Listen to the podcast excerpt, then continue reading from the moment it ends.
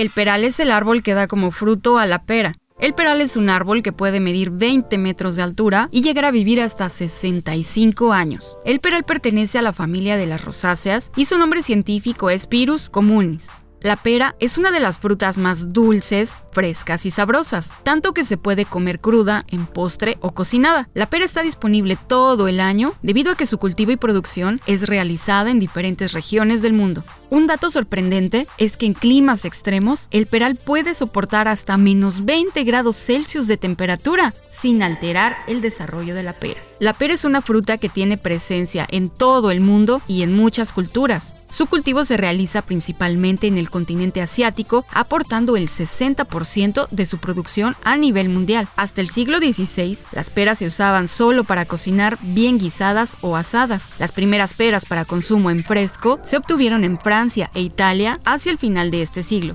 En el mundo variado de las peras podemos encontrar peras blandas o duras, aptas para su consumo en fresco o para cocinar. También se diferencian en el color, que va desde un verde grisáceo acercándose a un amarillo oscuro. La carne de las peras maduras para consumo en fresco es blanda, jugosa y dulce, mientras que las peras para cocinar son duras y usualmente granuladas. En Europa se consumen muchas peras en fresco, algunas enlatadas y otras se usan para hacer un tipo de sidra. Las peras se consumen normalmente como postre, ya sea enteras, peladas o no, o troceadas en macedonias. Además se pueden usar para hacer mermeladas, almíbares, zumos y licores o usarlas para hacer tartas, helados, etc. Las peras son una buena fuente de vitamina C, fibra, potasio y vitamina E. La fibra ayuda a controlar los niveles de azúcar en la sangre y el colesterol. Una pera de tamaño medio contiene un 10% de la vitamina C y un 15% de la fibra que nuestros cuerpos necesitan diariamente para mantenerse sanos.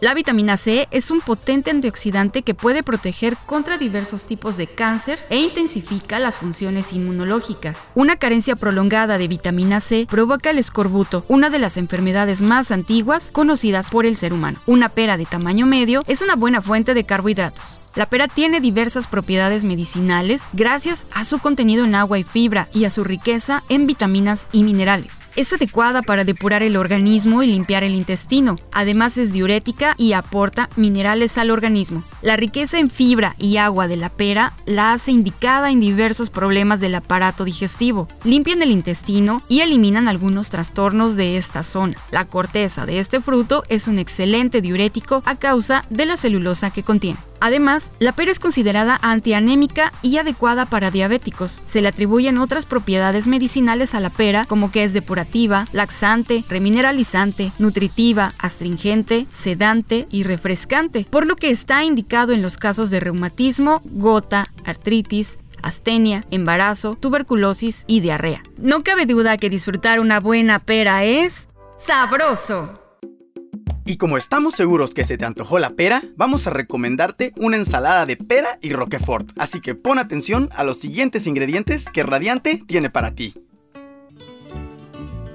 8 peras bien maduras, 500 gramos de queso variado, 500 mililitros de nata, 250 gramos de queso roquefort, 100 gramos de nueces desmenuzadas, 200 gramos de lechuga, sal y pimienta. La elaboramos así. Limpia y corta las peras en pedazos. Limpia las hojas de lechuga y córtalas en juliana. Corta el queso a dados o en virutas. Haz una salsa con la crema y el queso roquefort, mézcalo todo con los frutos secos y sazónalo con sal y pimienta. El tiempo de preparación es de 45 minutos y alcanza para 4 personas. El equipo de Radiante te desea buen provecho.